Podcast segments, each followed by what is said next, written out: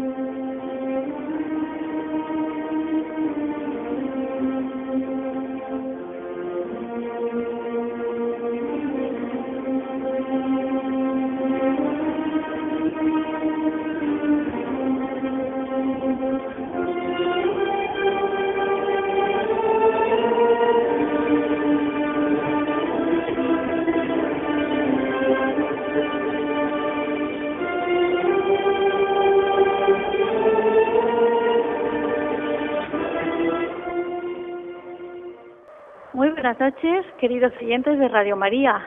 Estamos en Valencia y en concreto estamos en la parroquia de Nuestra Señora del Buen Consejo, desde donde vamos a hacer este programa para todos ustedes que hemos preparado con mucho cariño.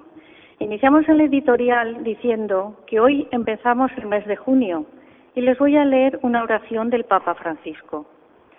El mes de junio está dedicado tradicionalmente al Sagrado Corazón de Jesús, máxima expresión humana del amor divino.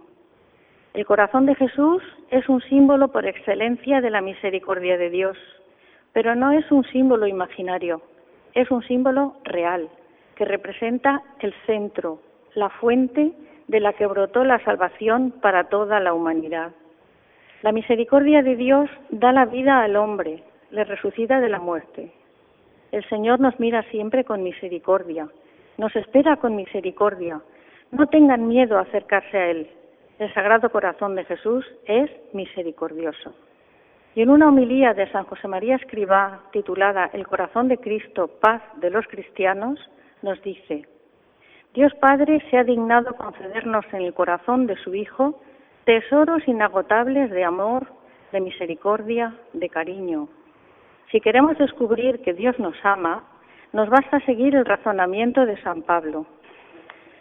El que ni a su Hijo perdonó, sino que lo entregó a la muerte por todos nosotros, ¿cómo no nos dará en él todas las cosas? La gracia nueva al hombre desde dentro y le convierte de pecador en siervo bueno y fiel. La verdadera devoción al Sagrado Corazón de Jesús se manifiesta en la alegría, en el arrepentimiento, en la alabanza a Dios, en la decisión para oír al Señor en la vela amorosa. Desde nuestra vocación matrimonial debemos vivir esta vocación en nuestro corazón y en nuestras familias, tener alguna imagen o estampa en sitio visible y en este mes, sobre todo, decirle todos los días, Sagrado Corazón de Jesús, en vos confío.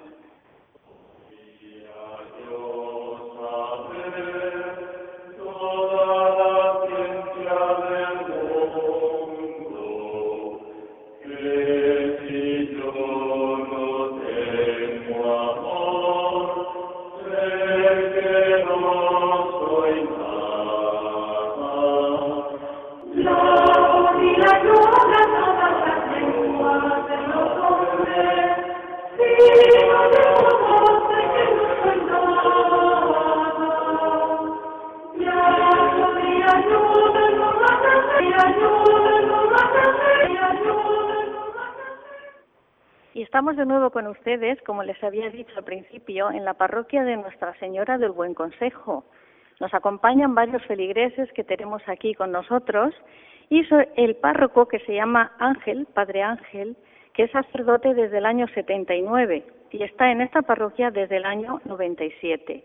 Buenas noches, Padre Ángel. Buenas noches, Conchita, ¿qué tal?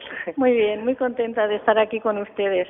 Igualmente. El Padre Ángel eh, es polifacético por lo visto pinta muy bien, le gusta la música, canta, que yo le he oído hace un momento, tiene una voz extraordinaria y es favorito, sus favoritos son los libros, la lectura.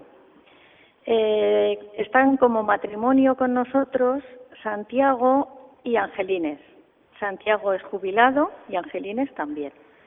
Están casados desde hace 49 años, tienen tres hijos vivos y una en el cielo, que luego hablaremos de ella, y seis nietos. Buenas noches, Buenas Santiago. noches. Buenas noches.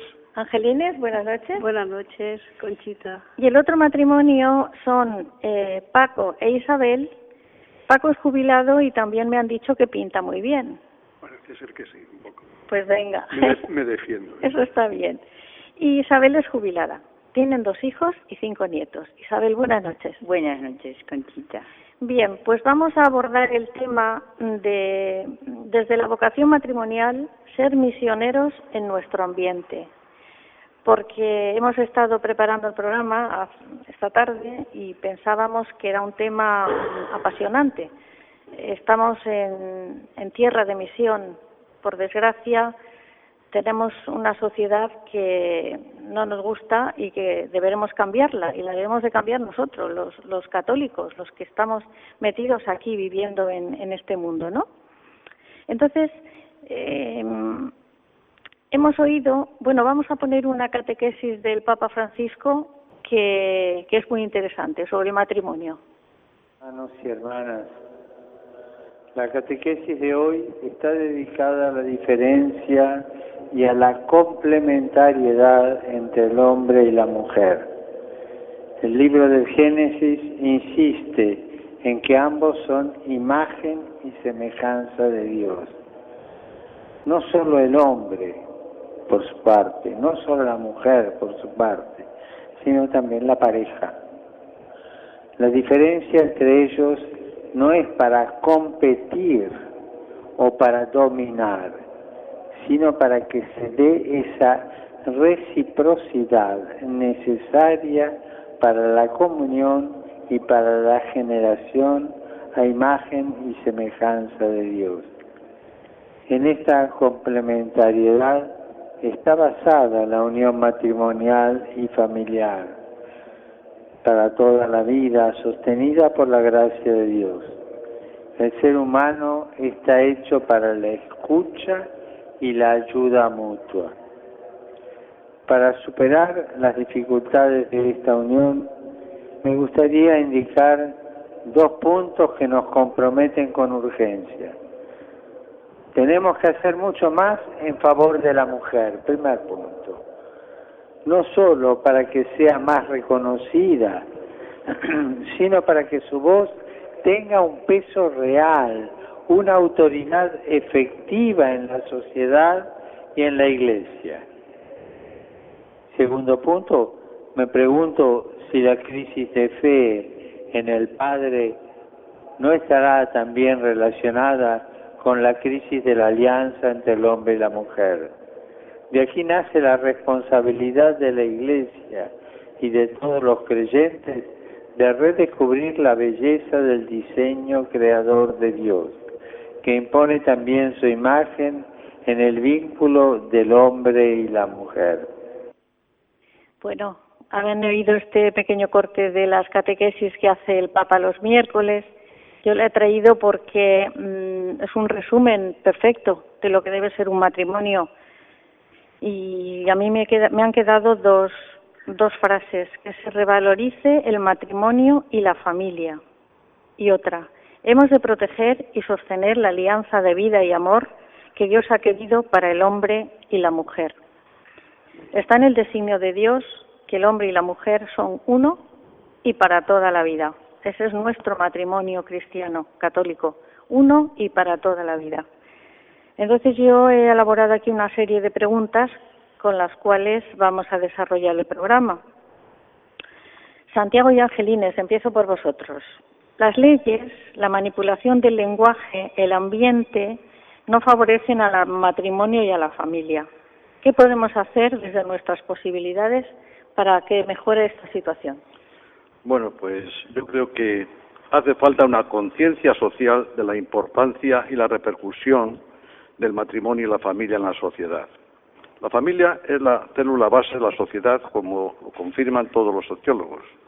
Y el matrimonio es el núcleo de esa, de esa célula, es decir, la que da la esencia, donde se va a formar esos individuos que después conforman la futura sociedad. Por tanto, allí entra en juego la educación de los hijos. No se puede delegar esa responsabilidad, mejor dicho, esa sagrada responsabilidad en manos de los colegios, por muy buenos que sean. El colegio es para dar cultura. Es una monstruosidad dejar un alma tan débil, tan tierna, tan abierta e influenciable en manos de personas extrañas. Pero, ¿cómo van a aprender los niños a amar? Pues viendo a los padres cómo se aman. Cuando sean mayores, ¿cómo van a tratar a la esposa? Pues como han visto a sus padres. ¿eh? Y todo depende de la educación que reciben de la familia. La palabra educación quiere decir sacar, tiene dos acepciones. Una, sacar lo que lleva dentro el niño, es la imagen de Dios. Y otra es potenciar, instruir, formar, que es lo que mm, normalmente se hace, ¿no? Vosotros en vuestro matrimonio mm, sois un ejemplo para vuestros hijos y ya para vuestros nietos, o por lo menos lo intentáis. Eh, eso, en eso estamos.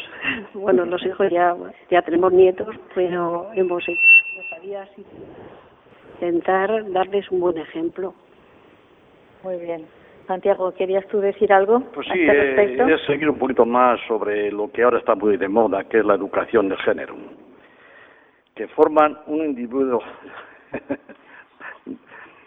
están, se están formando reduciéndole a, un objeto al, al, niño, moldeándole a su gusto, conforme a sus propias ideologías. No es sacar, como ha dicho antes Angelines, no es sacar no es sacar a la luz esa potencialidad que tiene la imagen de Dios, sino fabricar individuos. Es que es un poco duro con estas palabras, ¿verdad? Pero es así. Hay una frase muy gráfica. Dice, educar no es llenar una vasija, sino avivar un fuego que se tiene ya dentro. Es la potencia que se tiene dentro. Mm, y volviendo al tema, según sea la salud de esa célula, cuya esencia es el núcleo, la familia, así será después la sociedad. Es lo que quería decir sobre este tema. Muy bien, la verdad que lo habéis explicado muy bien.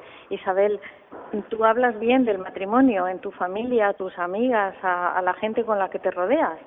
Y supongo que no te quejarás de tu marido delante de los demás.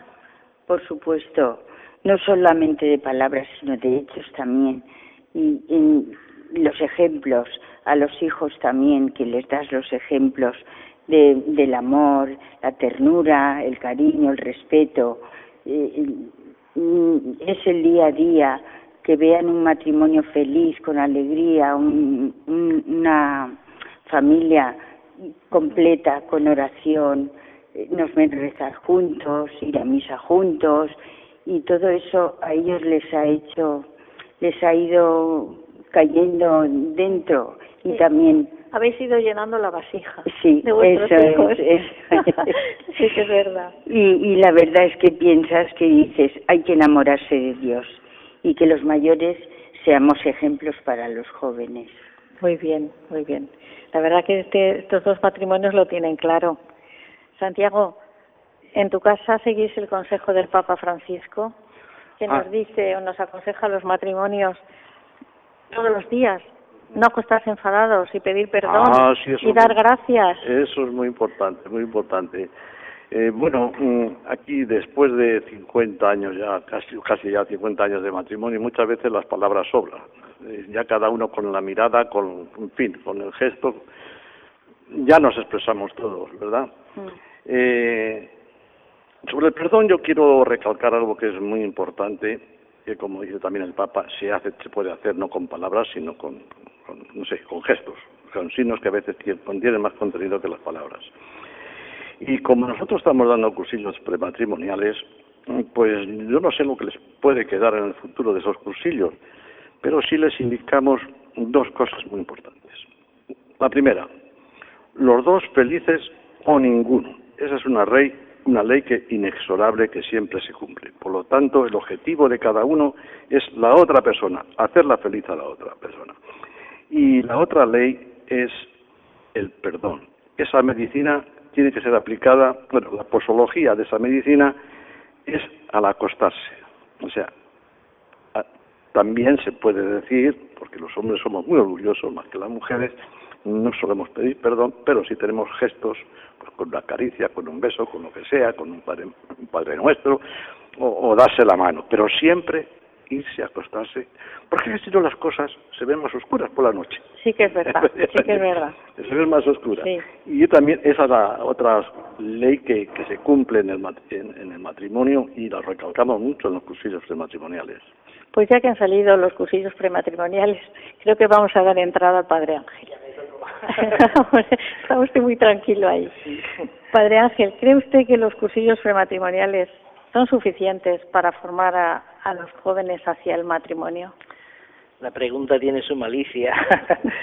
bueno, la verdad es que es una el hecho de tantos fracasos en el matrimonio, eh, el divorcio y todo esto, pero también en la iglesia tantas nulidades, pues claro, es un dato preocupante. Yo lo primero que quería decir también es que la iglesia yo creo que es la única institución y nos quedamos solos que es la que defiende el vínculo matrimonial y la familia. ¿eh? Y ahí al frente está el Papa Francisco, el Sínodo de los Obispos, y después la clarividencia ya de Juan Pablo II, que viendo el problema, también lo de la ideología de género, que es la ideología más perniciosa de este siglo, ¿eh?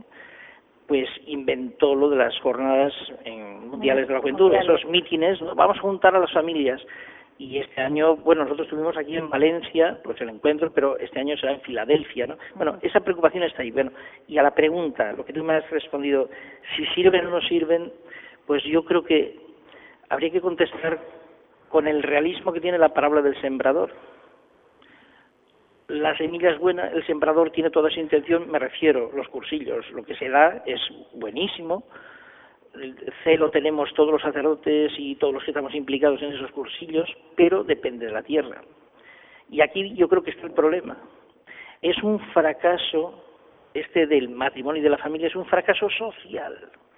Y es un fracaso a todos los niveles, a nivel educativo, porque si esperamos que los cursillos, que es una preparación inmediata, sean la solución a todas las carencias anteriores, yo creo que vamos muy desafinados. Pues sí porque el tema es este, porque pero yo creo que hacemos cosas mal también nosotros en la iglesia. Por ejemplo, hay un escrutinio que se hace en la misma celebración.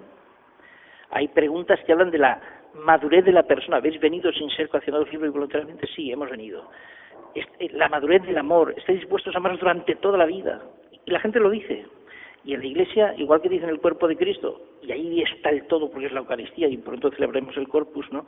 pues en la iglesia que está en Parca yo creo que debería como realzar esos momentos, pero ya no solamente ese momento en la Eucaristía, en el rito del matrimonio, sino el expediente. El expediente se queda un poco como en petit, en petit comité. Es una cosa muy privada, es un documento público. Pero entre amigos. Pero entre amigos. Eso entre amigos.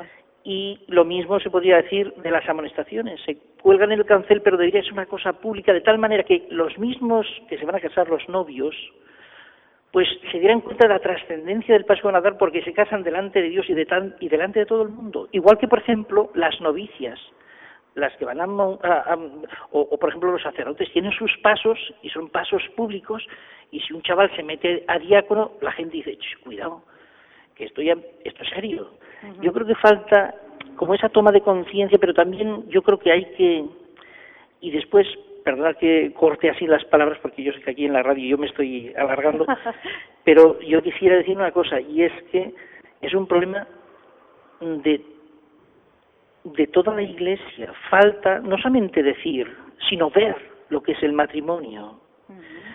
Faltan las familias, es lo que se dice el testimonio. Debería oírse el matrimonio por todas partes. Sí, yo digo que tenemos un producto que es de lo mejor y no lo contamos. Nos falta marketing para vender el matrimonio. Igual que en la exposición del Santísimo, todo el mundo dice, ahí está Jesucristo, pues visible igualmente es la unión del hombre y la mujer. Ahí está Dios en esa unión. y falta ver a ese Dios ¿eh? encarnado y en esa pareja. Bueno, aquí tenemos dos parejas que lo encarnan. Yo los conozco y es verdad que sí. pero, pero esto también, yo creo que es, eso es un mal de toda la sociedad no vamos demasiado deprisa y las cosas se hacen porque toca y no se no se transforme en una vivencia, en, un acontecimiento, igual que esto puede ser un sacramento, que para nosotros es un sacramento. Exactamente. Bueno, pues cuando son las nueve y veintidós minutos de la noche, vamos a hacer un pequeño descanso musical. Vine a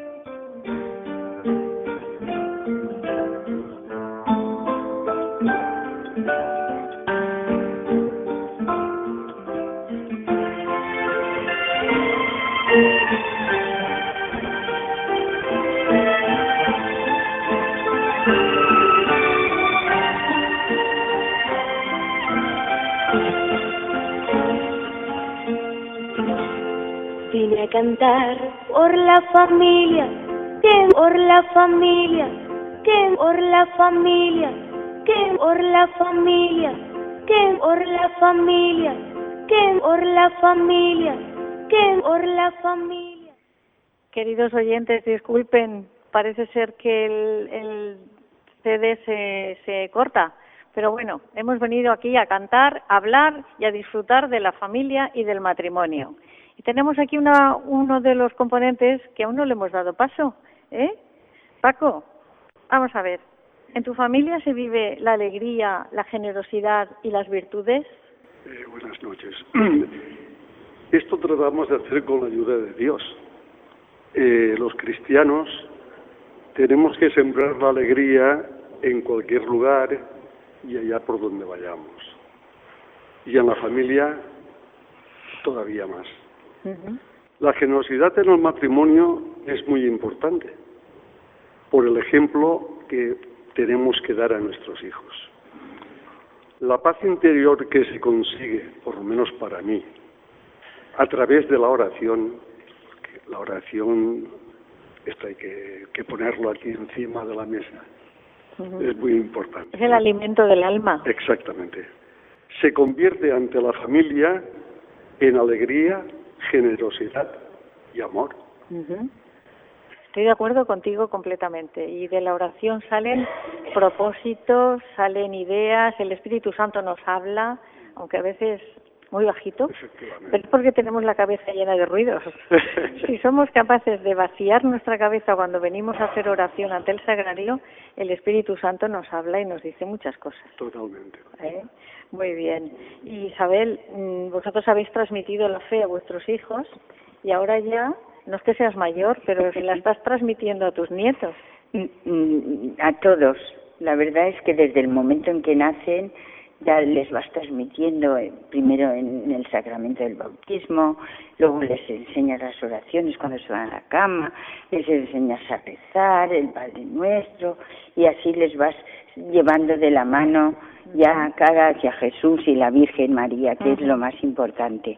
Y luego ya cuando ya son más mayores, eliges el colegio, que sea un colegio con ideario católico, que es las ideas que, que tenemos nosotros y, y la verdad es que nos encantó el colegio que elegimos para nuestros hijos porque los la segunda familia digamos es el colegio. Y también les les enseña muchísimos valores. Y ahora vuestros nietos van al mismo colegio.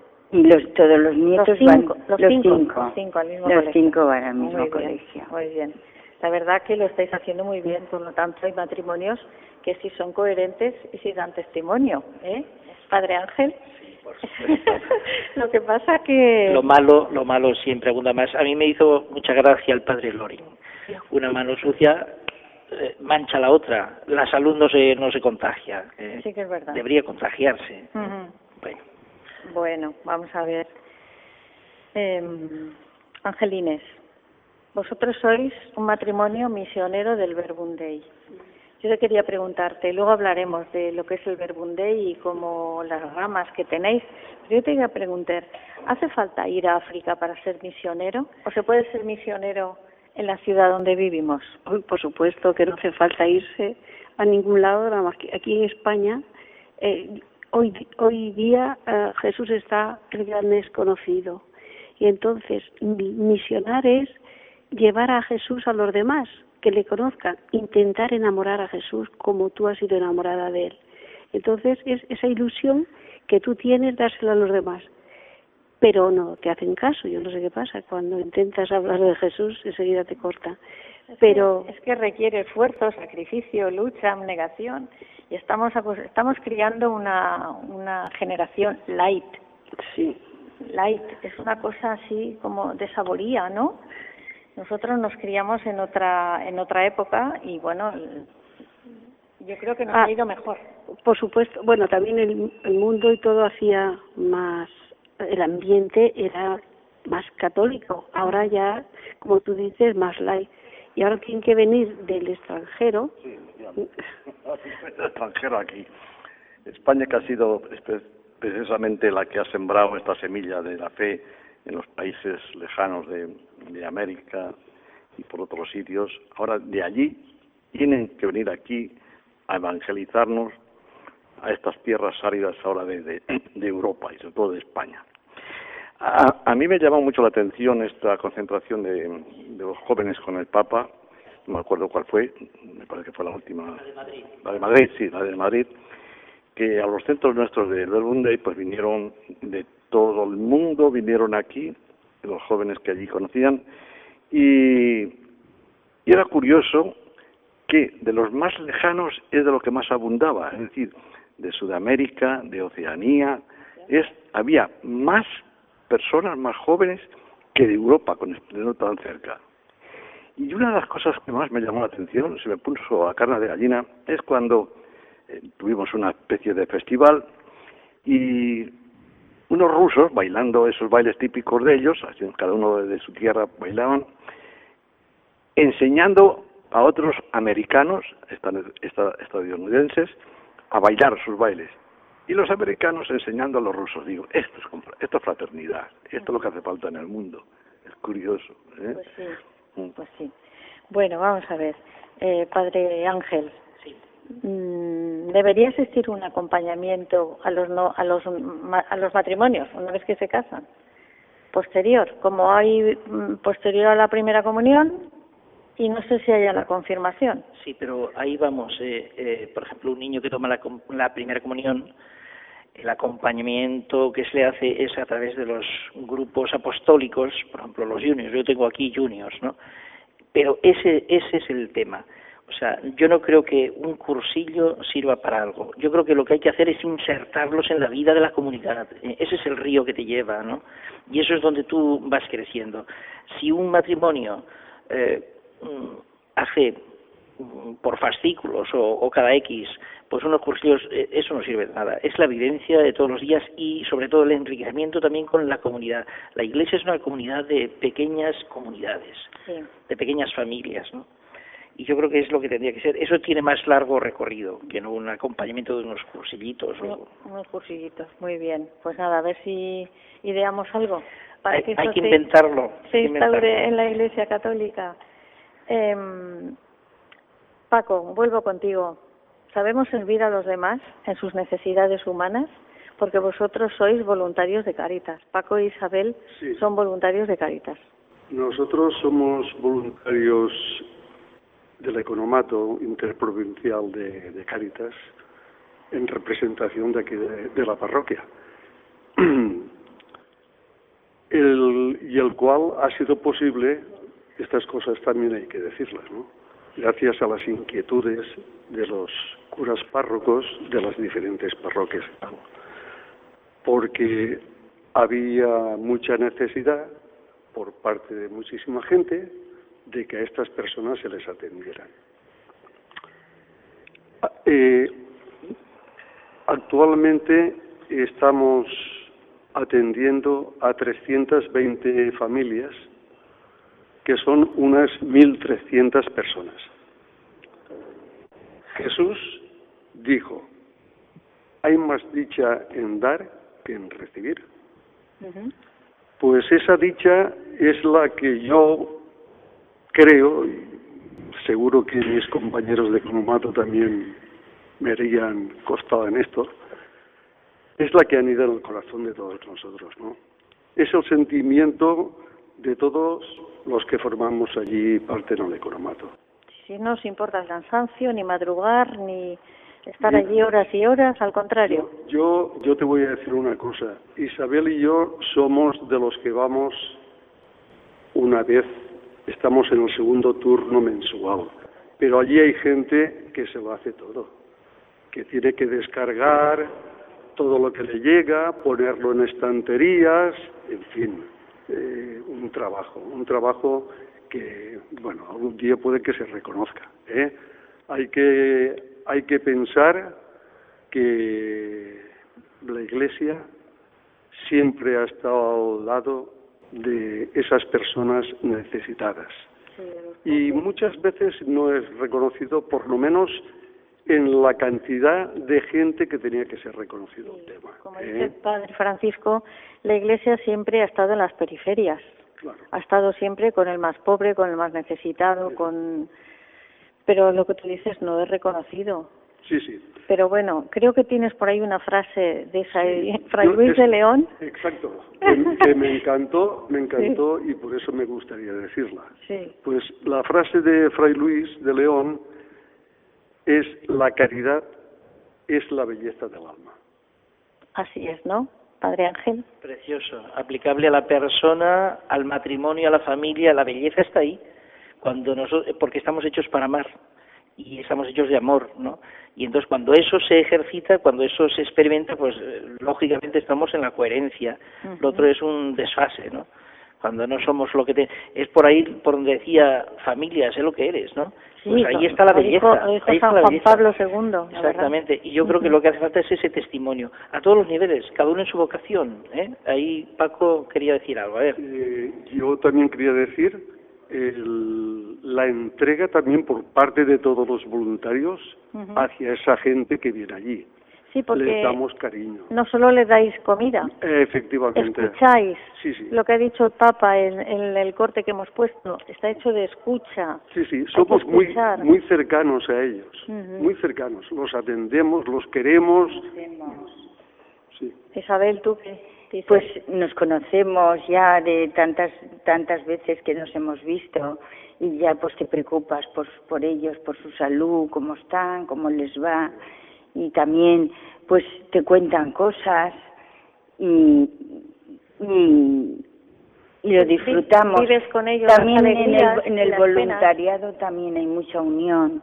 Hay también somos cuando nos vemos nos damos un abrazo de alegría. Uy, cómo estáis y también nos preocupamos de todo. Muy bien. Y es bonito, es bonito y nos nos llena más a nosotros que a ellos. Que a ellos está más en dar que en recibir, ¿verdad, Sí. Paco? Efectivamente. Ahí está la cosa. Bueno, pues vamos a dar paso otra vez a Santiago, que está ahí muy calladito. Santiago, Muy eh, dice el Papa Francisco que la caridad sin justicia no es caridad. ¿Qué Bueno, dices tú a este respecto? Pues se ha escrito mucho la relación entre justicia y, y caridad. Eh, fue el Papa anterior, Benedicto XVI, el que hizo una diferencia entre justicia humana y justicia divina. Visto así, la justicia, la caridad está por encima de la justicia, va más allá de la justicia, donde termina la justicia. Sin embargo, la justicia divina es lo mismo que decir que caridad, porque la justicia mm, tienes que dar al otro lo que le falta y que tú tienes. Y si tú tienes a Dios, es de justicia que tú se lo des a los demás. Entonces, en esa, esa diferencia que hay, es muy grande, ¿verdad? Justicia y caridad es lo mismo. Hay unas veces que se dice, Dios es justo porque ama. Efectivamente, o sea, decir que es lo mismo. Eh, ¿Cómo lo vivimos? Ahí es la, la cuestión. Pues es una tarea que, que viene ya clara en el Génesis en 2.18. Dice, no es bueno que el hombre esté solo. Vamos a darle una ayuda adecuada. Entonces, la ayuda adecuada es llevar al otro precisamente a, a ese Dios que tienes como objetivo final, porque la vocación del hombre, en sentido general, está a la unión con Dios, como ha dicho aquí don Ángel, ¿verdad?, de orden Express 19. Yo no sé si, si soy la ayuda adecuada para mi esposa. Yo sí que sé que ella es la ayuda adecuada para mí. De hecho, la mujer, la mujer es más ayuda adecuada que el hombre. Y esto lo tiene bien claro, esto lo tiene bien claro. No, no, no. No. Esto, esto lo tiene bien claro eh, San Juan Pablo II, que tiene varios documentos muy bonitos. Uno de ellos, ya el título dice así: Lo femenino nos exalta. Y hay otros documentos que habla del genio femenino y el genio de la mujer. La carta de la mujer del año 94. Hay entre el hombre eh, entre el hombre y la mujer hay una diferencia, empezando por lo biológico, por lo psicológico y terminando por lo espiritual. Que es el, bueno, pues, ahora, que hablas tú, me das pie a pedir a Angelines que, conte, que cuente una, una experiencia, una intimidad vuestra que me habéis contado. ¿eh? Vosotros teníais una hija que está en el cielo y que se murió a los 17 años. ¿Y esa hija qué pasó, Angelines?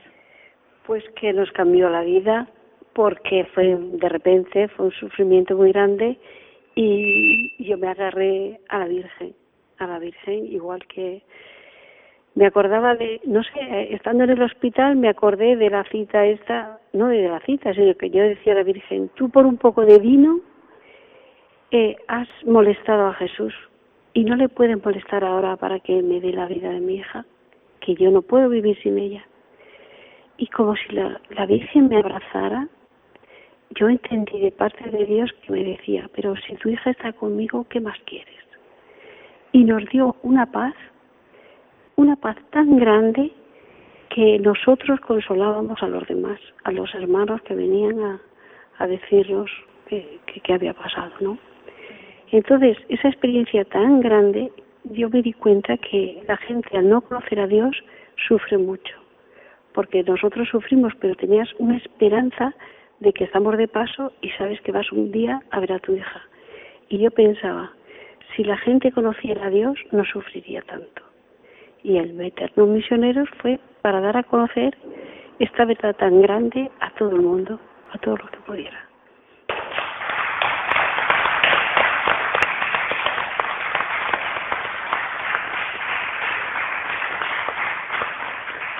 Pues vamos a ver, Ramón y Ángelo, si podemos hacer un pequeño corte musical. ¿Eh? ¿Lo intentamos?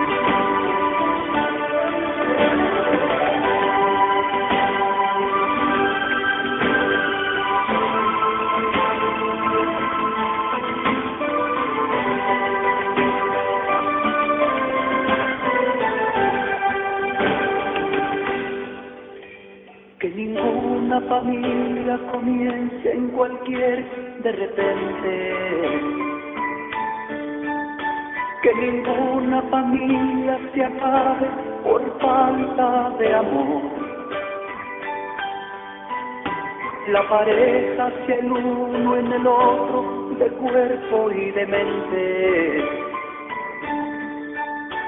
Y que nada en el mundo separe un hogar soñador que ninguna familia se albergue debajo del puente y que nadie interfiere en la vida y la paz de los dos. Y que nadie los haga vivir sin ningún horizonte. Que puedan vivir sin tener lo que venga después. La familia comienza sabiendo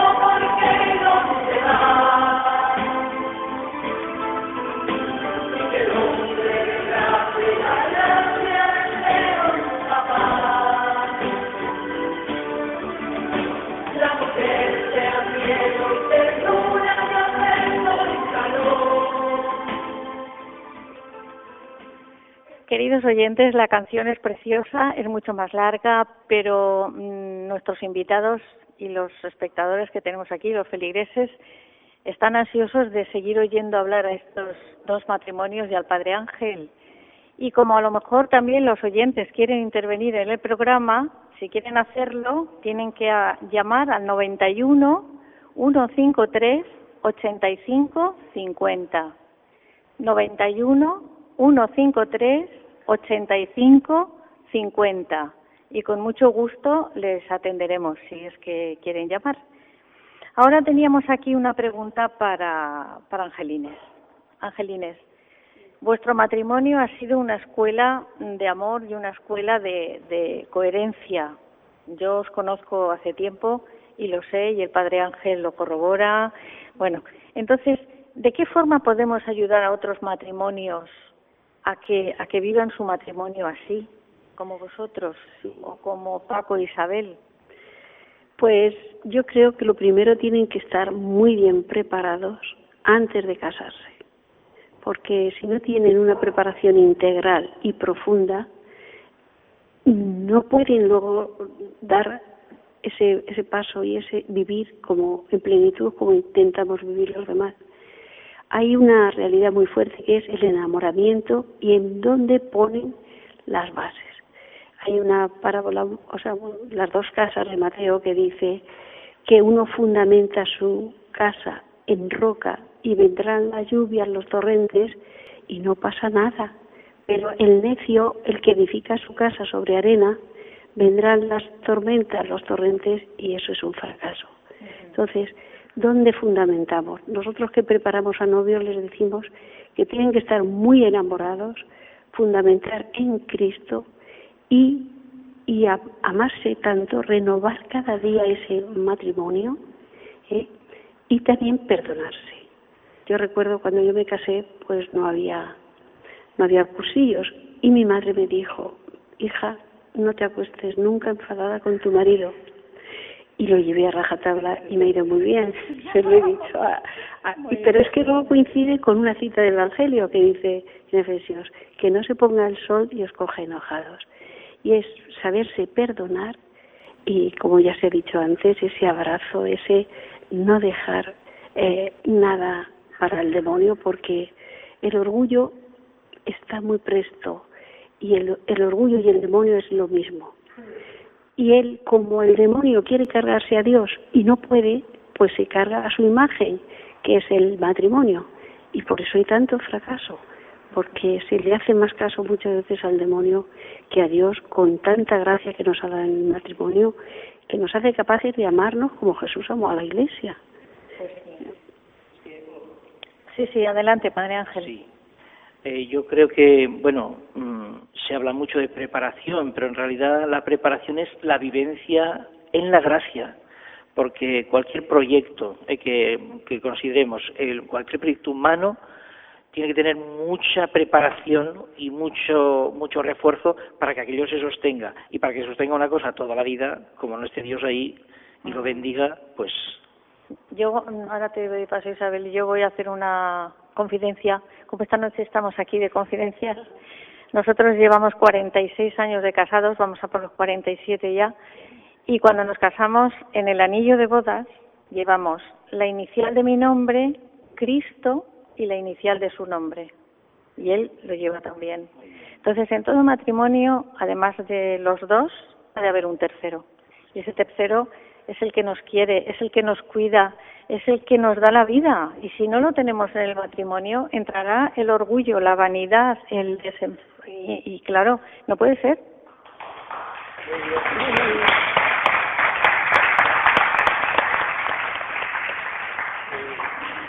Yo comparo un poco lo que acaba de decir ahora con, vamos a ver, lo que es,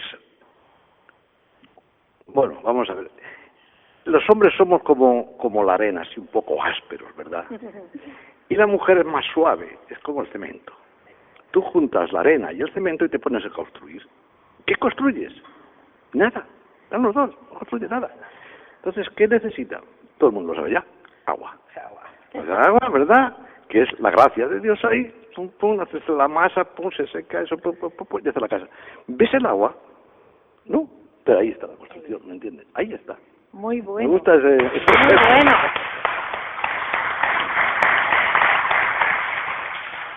Yo quería terminar diciendo que el diálogo es importantísimo en el matrimonio. Hablar todo, todo, todo. Y, y hay un diálogo por excelencia que es la oración.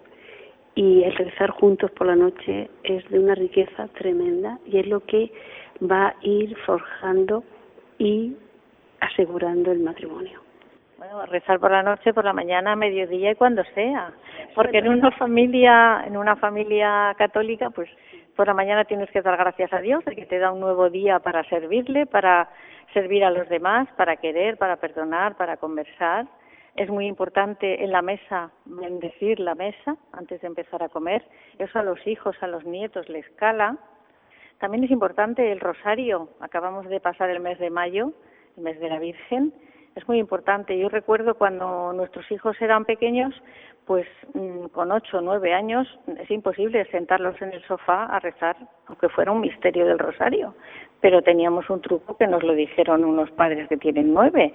Oye, en el coche, cuando regresáis de viaje, cuando regresáis del campo, de la playa, ideal, se pone la mamá detrás con uno, el otro delante, y ahí se puede rezar un misterio, dos, aunque se duerman. Pero dormidos también oyen los rezos a la Virgen. Y luego ya si vais a misa al matrimonio, pues ya es el, no va más, recibir la gracia en la, en la comunión y que los hijos vean que, que dejas cosas, dejas la televisión, dejas la comodidad por ir a estar media hora, tres cuartos de hora con el Señor y con su Madre Santísima.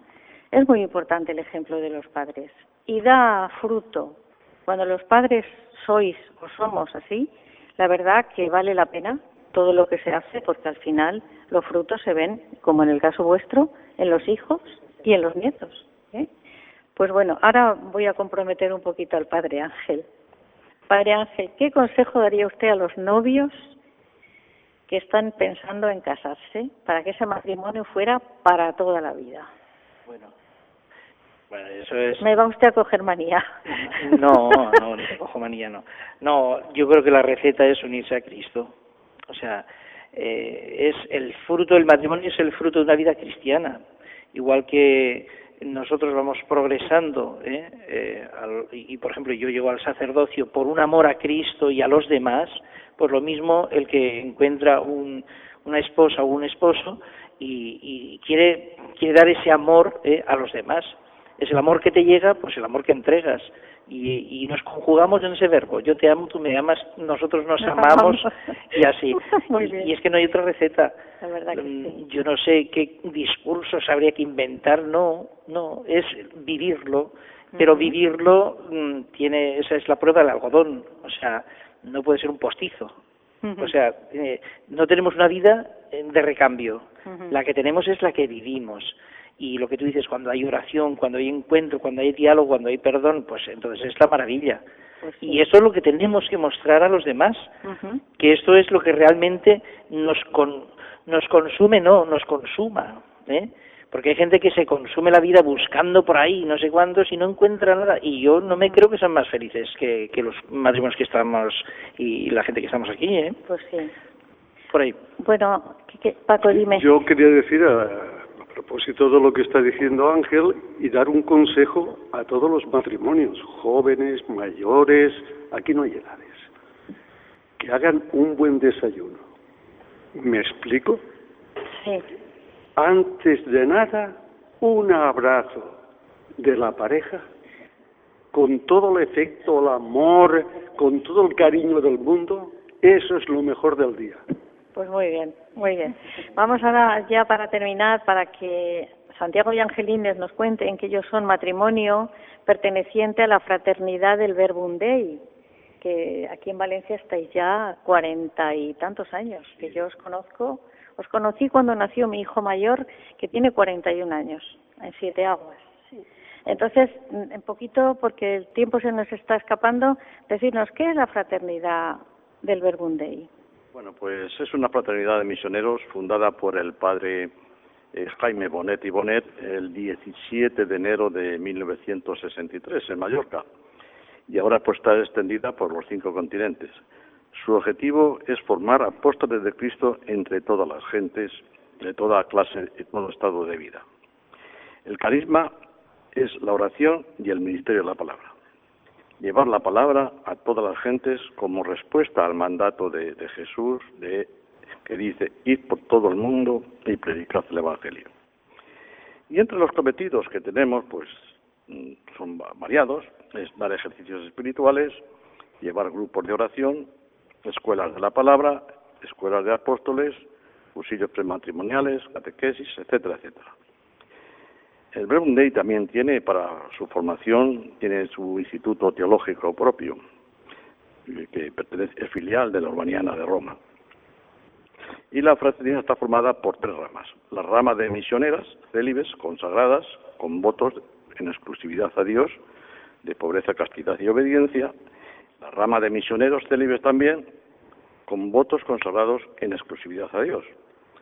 La mayor parte de ellos después se hacen, como se hacen sacerdotes. Y la rama, la tercera rama, que es la rama de matrimonios misioneros, que desde la gracia sacramental del matrimonio nos consagramos también a Dios por medio ya no de votos, sino de vínculos, ¿verdad?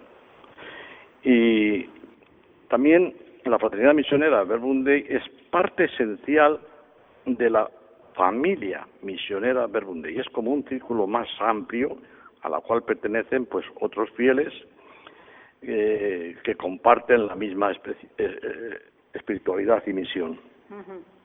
Muy bien. El tiempo se nos ha echado encima, tenemos que terminar el programa. Agradecemos a ustedes que nos hayan estado escuchando y nos despedimos del Padre Ángel. Buenas noches. Buenas noches, Conchita. ¿Nos ha dejado su casa? Sí, y estoy encantado. Podéis volver cuando queráis. ¿eh? Muy bien. De Santiago y Angelines, buenas noches. Buenas, noches. Muchas gracias. De Paco e Isabel. Buenas noches. Y bueno, y del público, los feligreses que tenemos aquí compartiendo con nosotros esta, esta hora de programa. También le damos las gracias a Ramón y a Ángelo, los técnicos que están ahí al frente de, de, la, de, los cables y los aparatos, y algunos voluntarios de Radio María que han venido también a acompañarnos. Blanca, María Mercedes. Bueno, queridos oyentes, estamos muy felices. El próximo programa lo tendremos el 29 de junio. Esperamos que nos regalen su compañía. Y ahora vamos a rezar, como siempre, una oración por las familias. Jesús, María y José. En ustedes contemplamos el esplendor del amor verdadero. A ustedes nos dirigimos con confianza. Sagrada Familia de Nazaret, haz que también nuestras familias sean lugares de comunión y cenáculos de oración, auténticas escuelas del Evangelio y pequeñas iglesias domésticas. Sagrada Familia de Nazaret, que nunca más en las familias se vivan experiencias de violencia, cerrazón y división. Que todo el que haya sido herido o escarnalizado conozca pronto el consuelo y la sanación. Sagrada Familia de Nazaret, que el próximo sínodo de obispos pueda despertar en todos la conciencia del carácter sagrado e inviolable de la familia, su belleza en el proyecto de Dios, Jesús María y José escuchen y atiendan nuestra súplica. Amén. Y ahora les dejamos con nuestros compañeros de los, del programa Los Informativos. Buenas noches.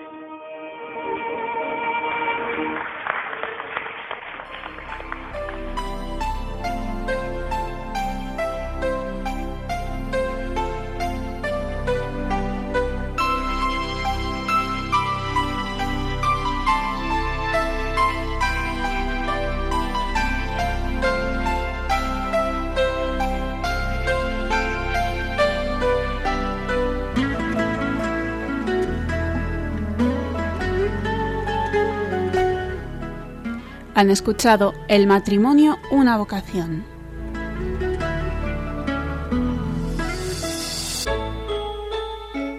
Les ha acompañado Conchita Guijarro desde Valencia.